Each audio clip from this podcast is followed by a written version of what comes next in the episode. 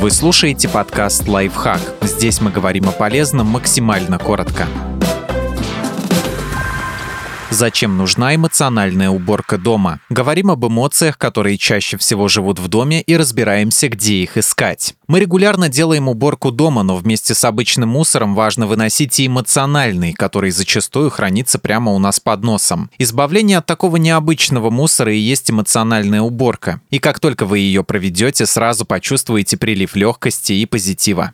Ощущение, что вы застряли. Это то самое чувство, будто ваша жизнь стоит на паузе, а вы не добиваетесь никакого существенного прогресса. Это ощущение выражается через лень, поэтому оно живет в недоделанных уголках дома. Это могут быть места с незаконченным декором или ремонтом, стоящие у стены или хранящиеся в чулане картины и плакаты, которые вы так и не повесили, вещи, которые вы можете использовать уже сейчас, но храните для особого случая. Вина. Она возникает, когда мы чувствуем, что должны были сделать что-то, но по какой-то причине не сделали. Где искать это чувство в доме? Обратите внимание на незаконченные дела и проекты, предметы, купленные для хобби, до которого у вас так и не дошли руки, стопку книг, которые вы хотели прочитать, а потом потеряли к ним интерес, подарки, которые вам не нравятся, но вы считаете, что обязаны их оставить.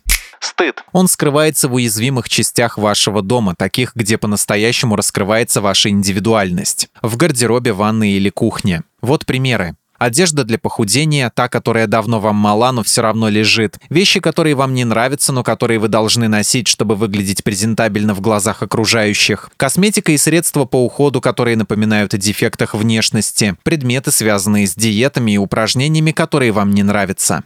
Тревога. Любые мелочи, которые не дают вам полноценно расслабиться, могут вызвать чувство тревоги. Это, к примеру, неустойчивые или шатающиеся вещи, странные вещи, которые ни к чему не подходят и неудобны в обращении, например, стул со слишком низким сиденьем. Хрупкие вещи, которые вы постоянно боитесь разбить. Формальный и вычурный декор, с которым нужно очень аккуратно обращаться. К примеру, тот самый диван, на котором вы запрещаете гостям пить красное вино. Подписывайтесь на подкаст «Лайфхак» на всех удобных платформах, ставьте ему лайки и звездочки, оставляйте комментарии. Услышимся!